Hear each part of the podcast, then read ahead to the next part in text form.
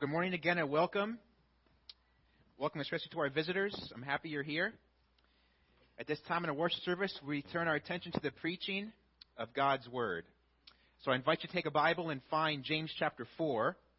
James chapter 4. If you're visiting, it is our custom to preach the Bible verse by verse.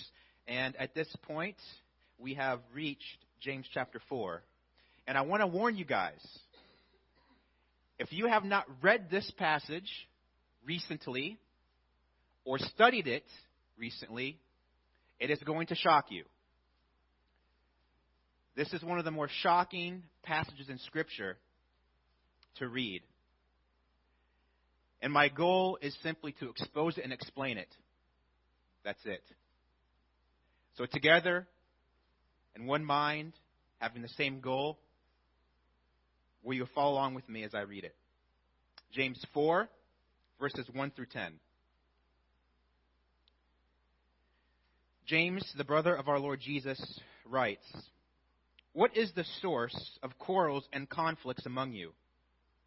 Is not the source your pleasures that wage war in your members? You lust and do not have, so you commit murder. You are envious and cannot obtain, so you fight and quarrel. You do not have because you do not ask. You ask and do not receive because you ask with wrong motives, so that you may spend it on your pleasures. You adulteresses, do you not know that friendship with the world is, is hostility toward God? Therefore, whoever wishes to be a friend of the world makes himself an enemy before God. Or do you think that the Scripture speaks to no purpose? He jealously desires the Spirit which He has made to dwell in us. But He gives greater grace. Therefore, it says, God is opposed to the proud, but gives grace to the humble. Submit, therefore, to God. Resist the devil, and he will flee from you. Draw near to God, and he will draw near to you. Cleanse your hands, you sinners, and purify your hearts, you double minded. Be miserable and mourn and weep. Let your laughter be turned into mourning and your joy to gloom. Humble yourselves in the presence of the Lord, and he will exalt you. Not exactly a passage of scripture that you see on Christian t shirts or framed on your wall at home or tattooed on someone's arm. Because this passage is meant to be a strong rebuke. A strong rebuke to a group of Christians who had problems. The title of the message today is How to Solve Problems in Church, Part 1. For uh, the time I have, I can only get through the first six verses, and in two weeks, I will unpack the last three. In life, I think we could agree that one of the most sought after skills employers look for in an employee is the ability to solve problems. I once heard a professor state, he said, quote, when you graduate, employers are not going to be looking for people who are going to be looking for people who can solve problems. No one is going to ask you about when the Spanish American War was fought because you can Google it. My job is to prepare you for the workforce, which means I must teach you how to solve problems. And I, I wish that would be the philosophy of every educational institution, don't you? Because it's true. A lot of the facts we learn in school, we learn them for a good reason, but the facts alone do not prepare you for the workforce. You need to be a problem solver. If not a problem solver, you are not going to advance at all or very quickly. Because the reality is that there's never a shortage of problems. There's never a shortage of conflict anywhere you go at home, at work, at school, on the team, in the community, and yes, even in church. Every church. There's no such thing as a perfect church. There's no such thing as a church free of drama, free of weakness, free of failure, immaturity, or even quarrels to some degree at some time. And for those of you visiting with us this morning, or for those of you who have not yet become members, I want to be upfront and honest. I'm not, I don't want to be a fake Christian. I definitely don't want to be a superficial pastor. So I'll be the first to admit that S, SVBC is nothing close to being perfect. Some of you are thinking, yeah, that's because we have you for a pastor, buddy. In all seriousness, there's no such thing as a perfect church, right? And it's been that way since the beginning. Since the beginning of the church, when the Lord Jesus came and commissioned his apostles to be the foundation of the church, there have always been problems. And in fact, a simple bird's eye view of the New Testament reveals that most of the uh, most of the reasons why Paul wrote the epistles was to correct and chastise local churches. First Corinthians is all about correcting immoral behavior such as disunity, fornication, adultery, and so on. Second Corinthians is all about Paul defending his apostleship against attackers within the church. Colossians, if you remember, I preached that a couple years ago. Colossians is all about defending the truth of the person of Christ against false teachers. Second Thessalonians was written to correct a false understanding and practice that had arisen with regard to the return of Jesus. And the pastorals, First and Second Timothy, they were written to encourage and help a young, discouraged pastor who was in the wake of all kinds of problems. And then we get to James. And guess what? Did James's writers have issues? You could say so. They had serious issues. And that's what we read about in James 4 1 to 10.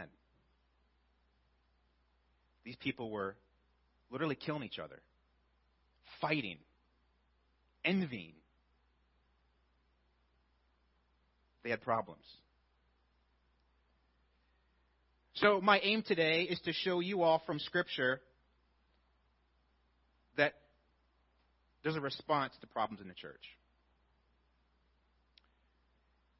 And this passage can be easily divided up into three sections which are really three steps to dealing with problems in the church. To solve a problem, it's easy for us to come at it with a systematic process.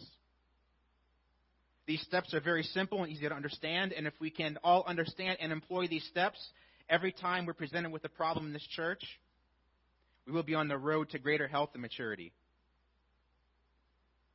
which is the goal of every Christian. Amen? So the first step to solving problems in church is to identify the cause. Identify the cause of the problem, and it's this sin against God. Every problem in every institution, including the church, arises because of sin. Look at verse 1. James says, What is the source of quarrels and conflicts among you? Is it not the source your pleasures? It's not the source of your pleasures. It's a rhetorical question, isn't it? With the answer stated. The pleasures comes from the Greek word hedone, which we get the English word hedonism. And it means to have pleasure, gratification, or enjoyment. In the New Testament, this word is only used to speak of physical pleasure. And it always has a negative connotation. Speaking of passionate desires for worldly pleasures that mark unbelievers. For instance, Titus 3 3 says, For we also once were foolish ourselves, disobedient, deceived, enslaved to various lusts and pleasures. The pleasures there are the internal source of the external conflict in church. But what is the source of the source? Okay, the source is sin, but what is the source of the sin? It's the human heart. Also known as the depraved natural mind. Look at verse 1 again. It's not the source your pleasures that wage war in your members. It's another way of saying your heart.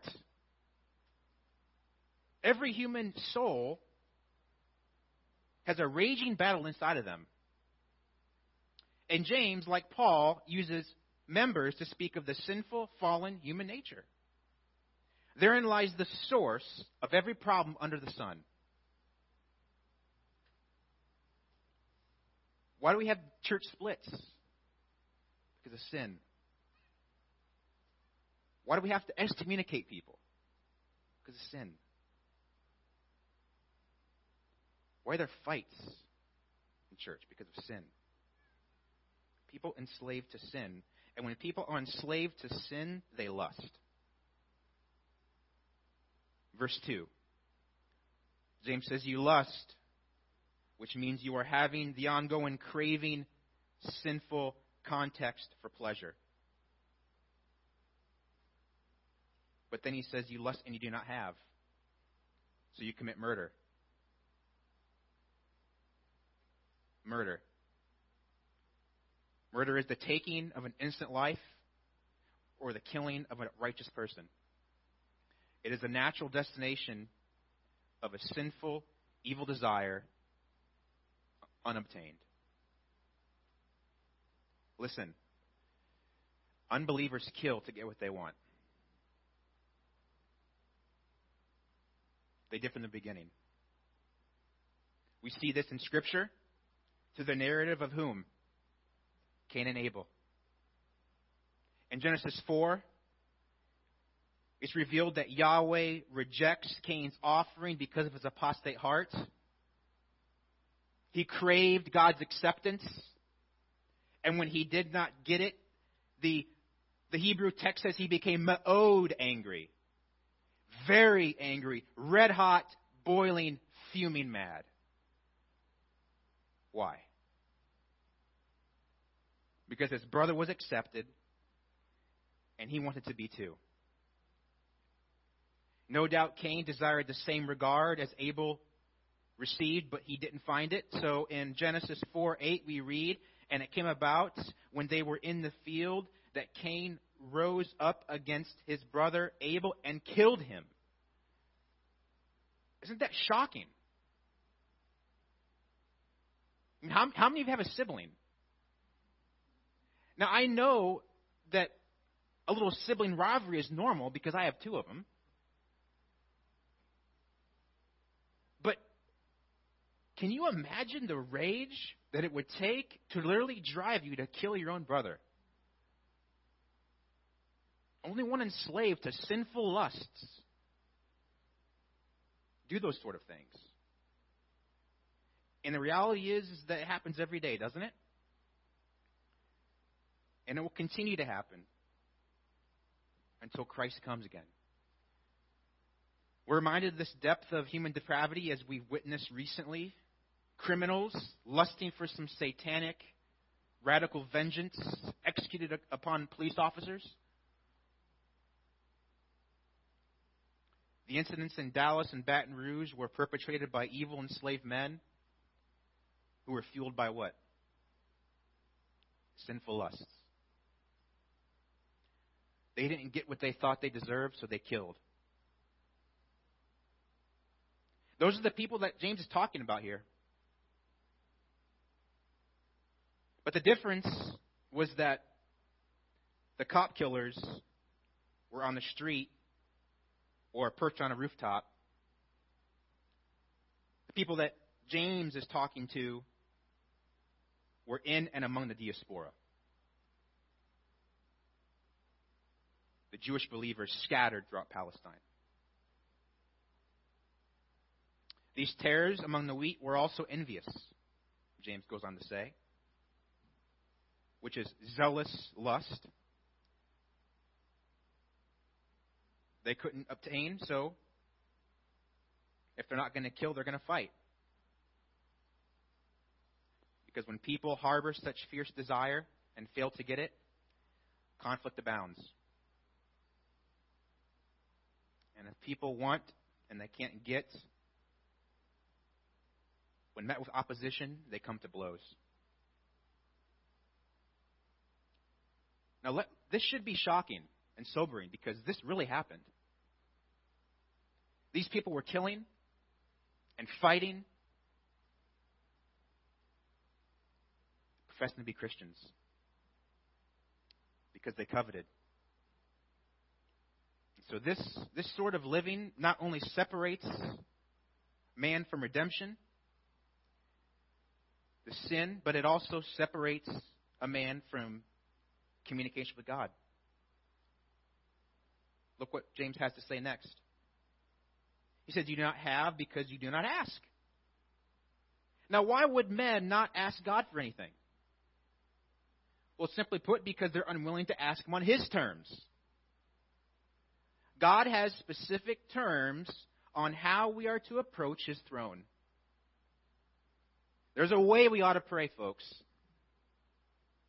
And it's not whimsical.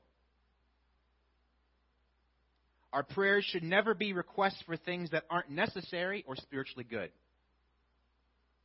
We mustn't think of God as our personal genie who's just waiting to grant us our fleshly wishes. We must never think of God the Father as a happy go lucky Santa Claus working hard to bring our material wants to fruition. That's not a way to pray. The model prayer that Jesus left for us is what's commonly known as the Lord's Prayer or the disciples' prayer. And if we simply observe this prayer found in Matthew 6, verses 9 to 13, and follow that model, then our prayers should merely consist of six petitions. Here's a crash course on prayer. Ready? Number one, you ask for God's name to be venerated. Then you ask for God's rule to come, His kingly supreme rule to come, your kingdom come. Then you ask for God's will to be done. Then you ask for daily physical necessities. Fifth, you ask for forgiveness of sin. And lastly, you ask for protection from sin. That's it. Those six petitions. Nothing more, nothing less. There's no petition for wealth, fame, pleasure, or success. And when unbelievers learn that that's how to pray, and they learn that's what we're to pray for, they say, forget it. I desire more than that. I desire more than forgiveness. I desire more than daily bread. That's boring. I deserve more than that out of life. So if that's the kind of prayer that God hears, why pray? To the depraved mind. But James also, you know, in a sense, it seems like he's contradicting himself in the next verse, doesn't it? He says, You do not ask, but then he says, You ask. What's up with that? Well, understand these things in generalities here. Well, a lot of unbelievers don't pray because it's boring or because they don't get their prayers answered because they pray for selfish things. Some people that don't really truly believe pray. I used to. How many of you before your conversion would you pray? Me? Look at verse 3. The unbelievers who do pray, James makes it very clear that they don't get their prayers answered. He says, You ask and do not receive, because you ask with wrong motives, so that you may spend it on your pleasures. And here we have a clear answer as to why prayers go unanswered. When you pray with the wrong motives, with the wrong heart desire, God will not oblige. Because as we see here very plainly, God is not in the business of granting self serving, self appreciating, self advancing requests. The Jews understood this principle very clearly because they knew Isaiah 59. Isaiah wrote to a pre exilic Israel, But your iniquities have separated you from your God, and your sins have hidden his face from you so that he will not hear. And then there's Psalm 68, verse 18. The psalmist says, If I regard iniquity in my heart, the Lord will not hear. The weeping prophet Jeremiah, writing to an exilic Judah, proclaimed to the people, Then the Lord said to me, Do not pray for this people for their good. When they fast, I will not hear their cry.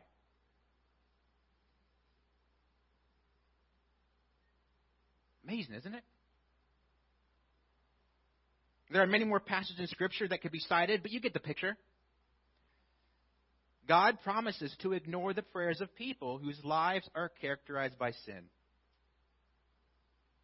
Now, with regard to prayer in your personal life, many perhaps well intended believers go around quoting Psalm 37, verse 4, which goes like this Delight yourself in the Lord, and he will give you desires of your heart. Now, my brothers and sisters, my precious, loyal sheep, please stop using that verse as a proof text to justify asking God for worldly things. Notice the qualifier delight yourself in the Lord. That means that in your heart, the very core of your being, you truly find peace and fulfillment in Him alone. It means that you truly find satisfaction and worth in Christ alone. And if you find ultimate fulfillment in those eternal things, your desires will begin to parallel His desires. And what are God's desires for you? Be sanctified, to become holy and blameless like his son. And so, if we truly place priority on the Lord, chances are our heart's desire will not be a brand new Rolls Royce, or a house, or the job we want, or that relationship we want. But our greatest desires will be eternal treasures. So, to sum up, when you pray with a heart bent on self service, I got to be a true messenger and tell you that God will not answer your prayers or mine. But if you pray with a pure heart for the right things, you can have faith that God will.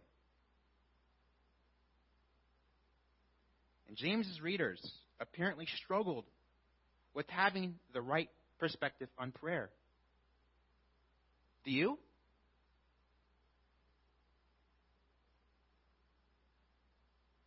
Do you find yourself asking God for things with the wrong motives?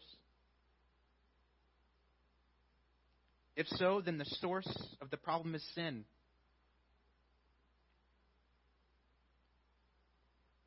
That's the cause of the problem sin against God. And there's a costly result which leads us to the second step in problem solving. First, identify the, the problem, identify the source of the problem, sin against God. Second step, accept the results of the problem. The results of the problem, summed up in one phrase, is separation from God. Separation from God. Look at verse 4. James goes on to say, You adulteresses, do you not know that friendship with the world is hostility toward God? Therefore, whoever wishes to be a friend of the world makes himself an enemy of God. Or do you think that the Scripture speaks to no purpose? He jealously desires the Spirit which He has made to dwell in us. He gives greater grace. Therefore, it says, God is opposed to the proud, but gives grace to the humble. After nine times, James called his, his readers brothers or my dear brothers. The address he chose to employ here in verse 4 really catches our attention, doesn't it? He goes from calling them brothers, which is a fatherly, tender title. He shifts gears here. And he says, You adulteresses. A very strong indictment. So this marks a transition in the text here. And after we read this harsh indictment, we continue to see the strongest call to repentance in the New Testament. James's readers would have been very familiar also with this language because the Old Covenant prophets frequently compared the relationship between Yahweh and his people to a marriage relationship. So given the historical use of the word and the present context, James is clearly referring to spiritual adultery. Jeremiah 3:20 But like a woman unfaithful to her husband, so you, speaking to Israel, have been unfaithful to me, O house of Israel, declares Yahweh. So James, following this tradition, uses adulteresses to label his readers as unfaithful people before God. And so, how could they legitimately be charged with spiritual adult, adultery? Well, let's keep reading. In verse 4, we see that in effect that they were committing spiritual adultery by seeking friendship with the world. Verse 4, when it says, Do you not know that friendship with the world is hostility toward God? And now, to understand the gravitas of this statement, we need to jettison our view of friendship and consider what it would have meant to be a friend in James's day. Okay? Because when we think of a friend, we typically think of somebody that we hang out with occasionally, right?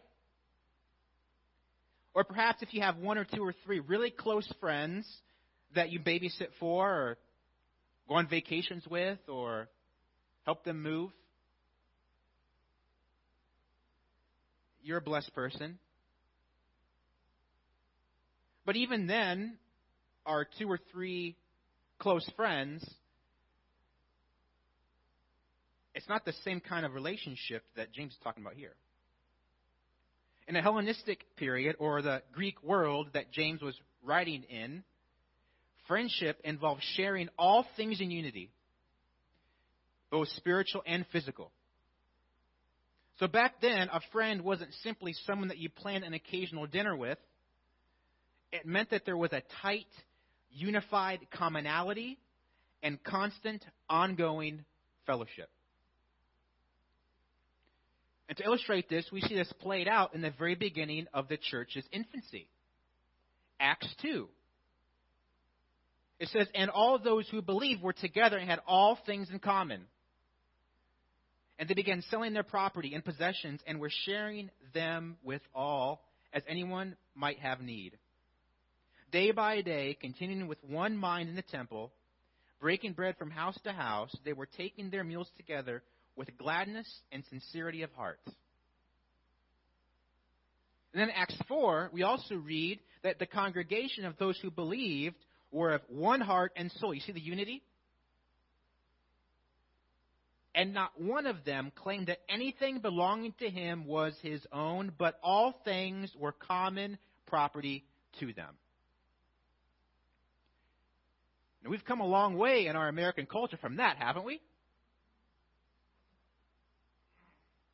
So if we understand that that is what James meant by friendship, then it's easy to understand that if a man is a friend of the world, he cannot be a friend of God. Because according to what's revealed here, the world is hostile to God.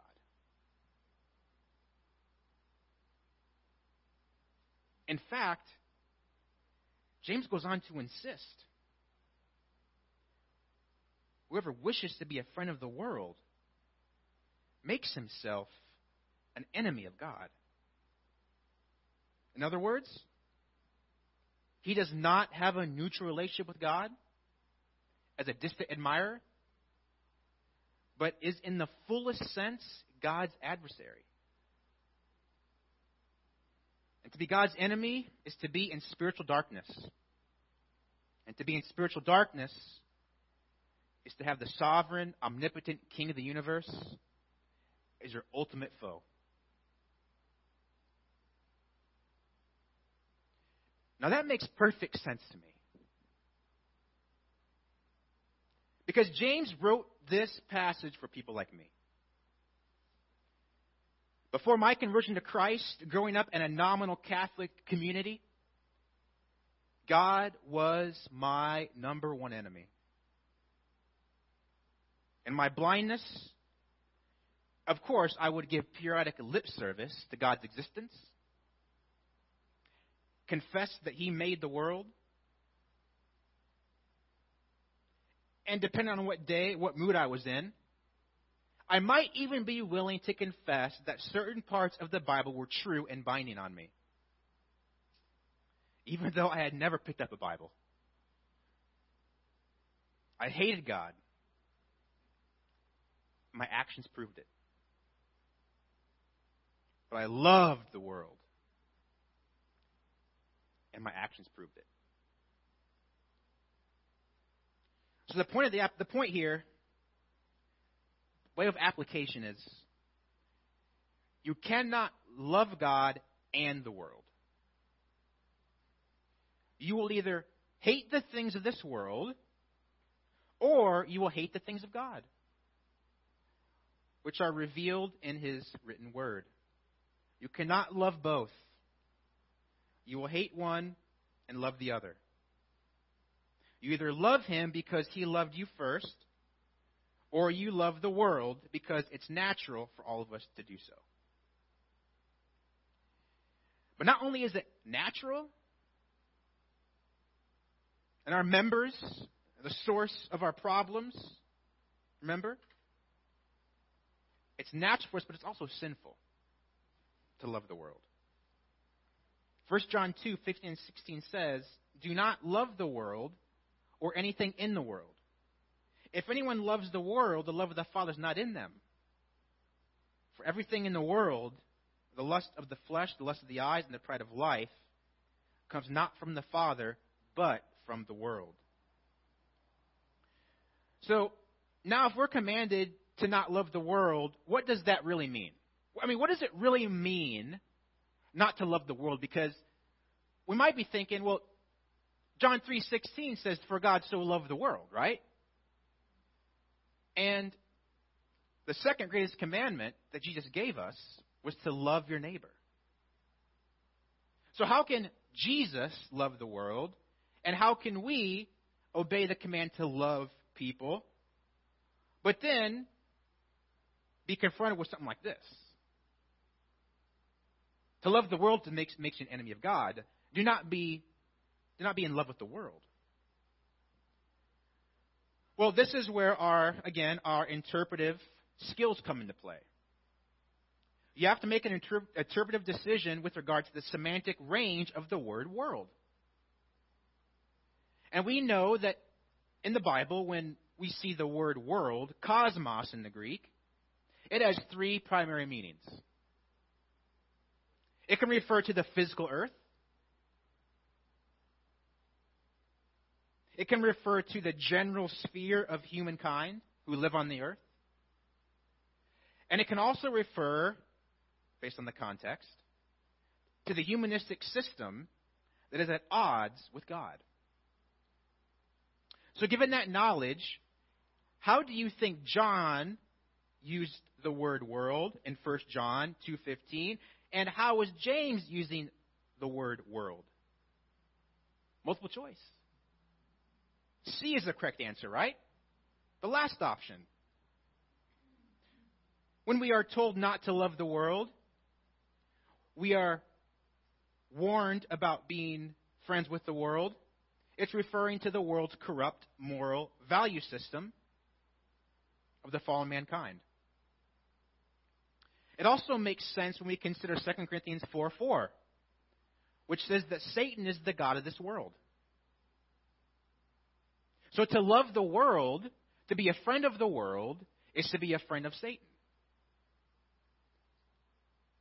Because the human, humanistic, sinful, fallen, immoral, depraved humankind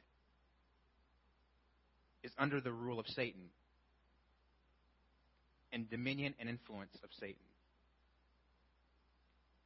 So, this is why it's absolutely imperative for you as a Christ follower to be careful and discerning with regard to who you choose to be your closest friends. If your best friends are world lovers and not God lovers, then what they love will begin to rub off on you. And in turn, will have a corrupting effect on your soul. Paul told the Corinthians, Do not be deceived.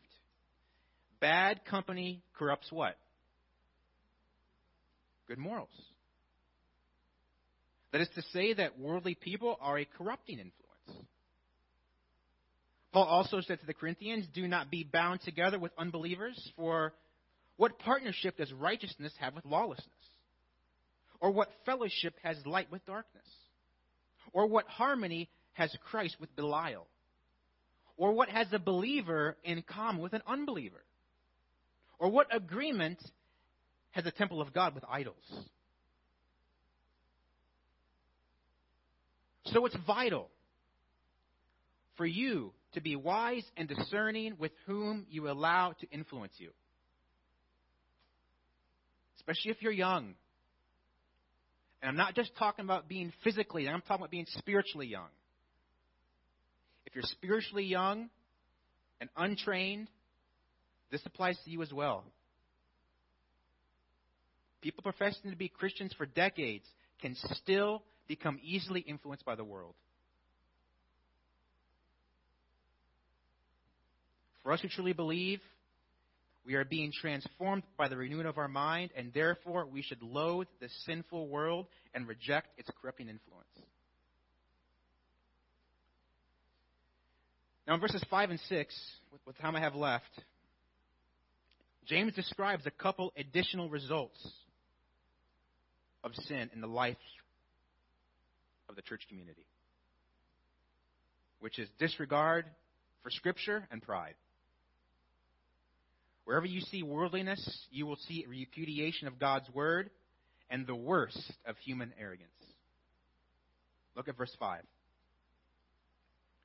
Or do you think that the scripture says to no purpose?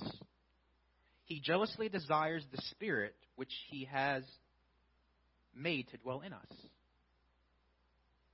Now, James here is not quoting an Old Testament text. Rather, he is speaking of a general scriptural principle. Now, this verse is difficult to understand because even on the surface of the text, not, not every translation, if you do a comparison, capitalizes he and spirit. Which begs the questions number one, who is the antecedent of he? In other words, who is the he referring to? And is spirit referring to the spirit with a capital S or man's fallen spirit, small s? If you compare English translations, you're left with an interpretive decision to make. Well, in the Greek, the pronoun he is absent. Some translators supply that. And we have to keep in mind that in the original Greek manuscripts, there are no capital letters anywhere. So, in my study, we consider the KJV. The old KJV comes through for us once in a while. It says, do ye think that the Scripture saith in vain, the Spirit, small s, that dwelleth in us lusteth to envy? Now, not all Bible scholars agree on this on the precise meaning of this verse, but the overall the overarching point seems clear. And that's this. James could be referring to the natural spirit of envy in every man. By nature, we are envious creatures, are we not? We see something that we want, someone else has, and we battle envy, don't we?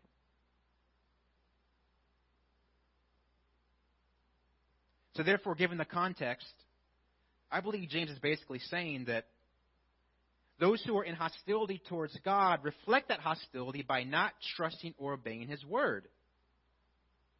They refuse to acknowledge their natural enmity towards God and innate, bent on evil. And how true is this? How true is it for unbelievers to despise that truth? Because most people think they're good, don't they? Most people before God, they think they're good. They think they will stand before God's throne on Judgment Day on their own, on their own merits. But what does Scripture say? What does the Bible say? We're a Bible church. What does the Bible say about that common theology? It says, If you, O Lord, can mark iniquity, who could stand? It is by grace we are saved through faith. Galatians 2:19 A man is not justified, declared righteous in God's sight through works of the law, but through faith in Jesus Christ.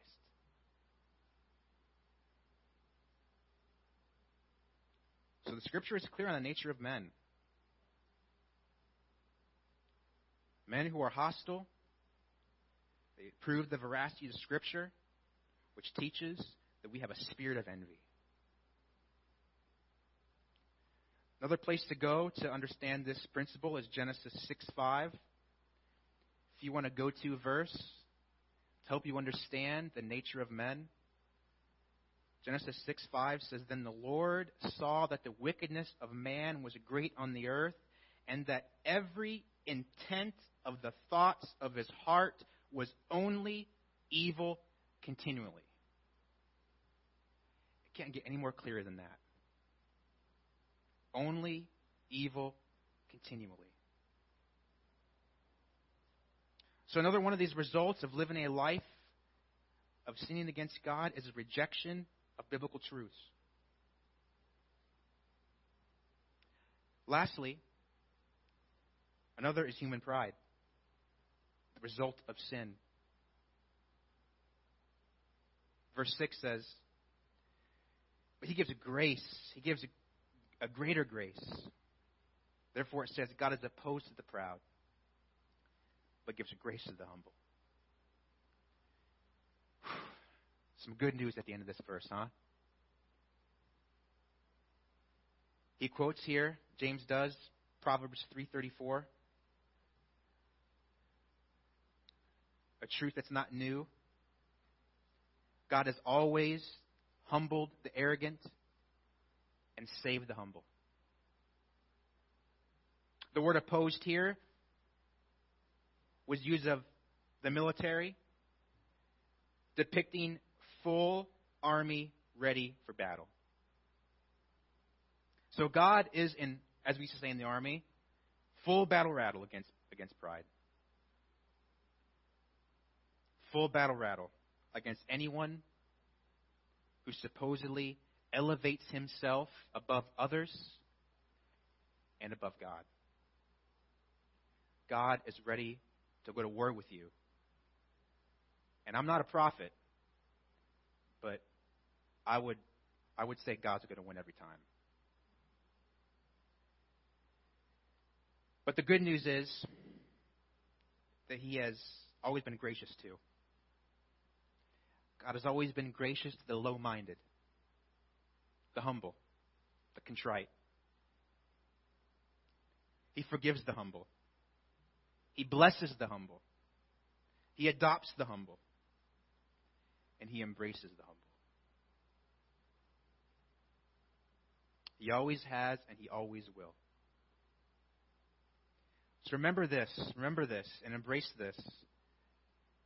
There is a condition to be saved. And that's to come to the living God, understanding who you are.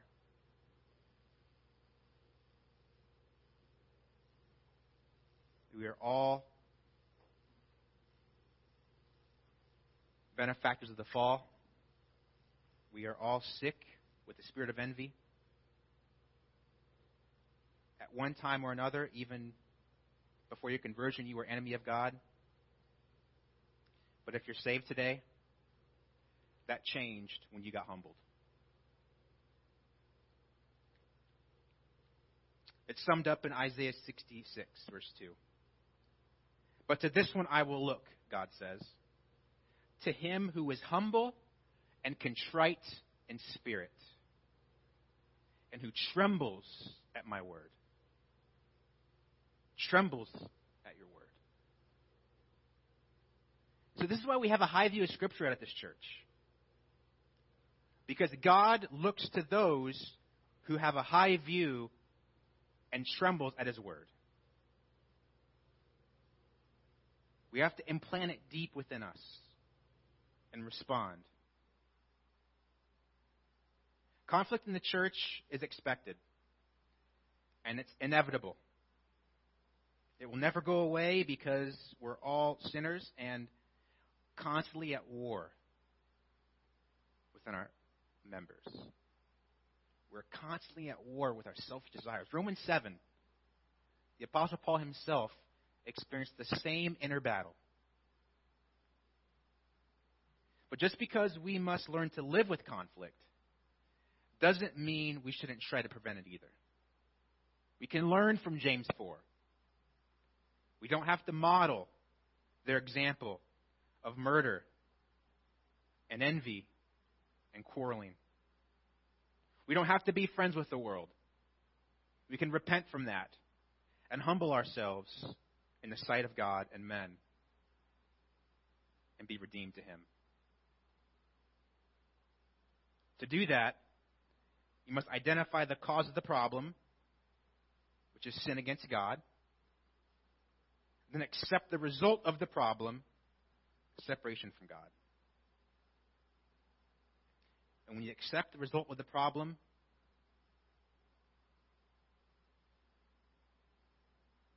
then there's a solution to be found. And that's what we'll cover in two weeks from now. We'll consider the third step in the problem solving process in church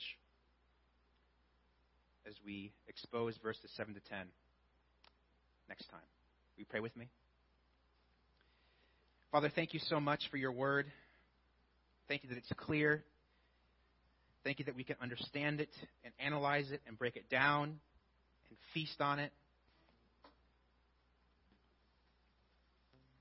May this text shock us.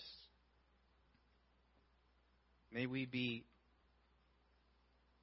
touched by the outrageous behavior of these Jewish believers who are killing and stealing and envying and fighting, resulting in a hostile relationship with you. May we respond appropriately and submit to you, humble ourselves, so we can be reconciled to you first and foremost and experience the unity of the bond of peace that your church is called to do. We love you in Jesus' name.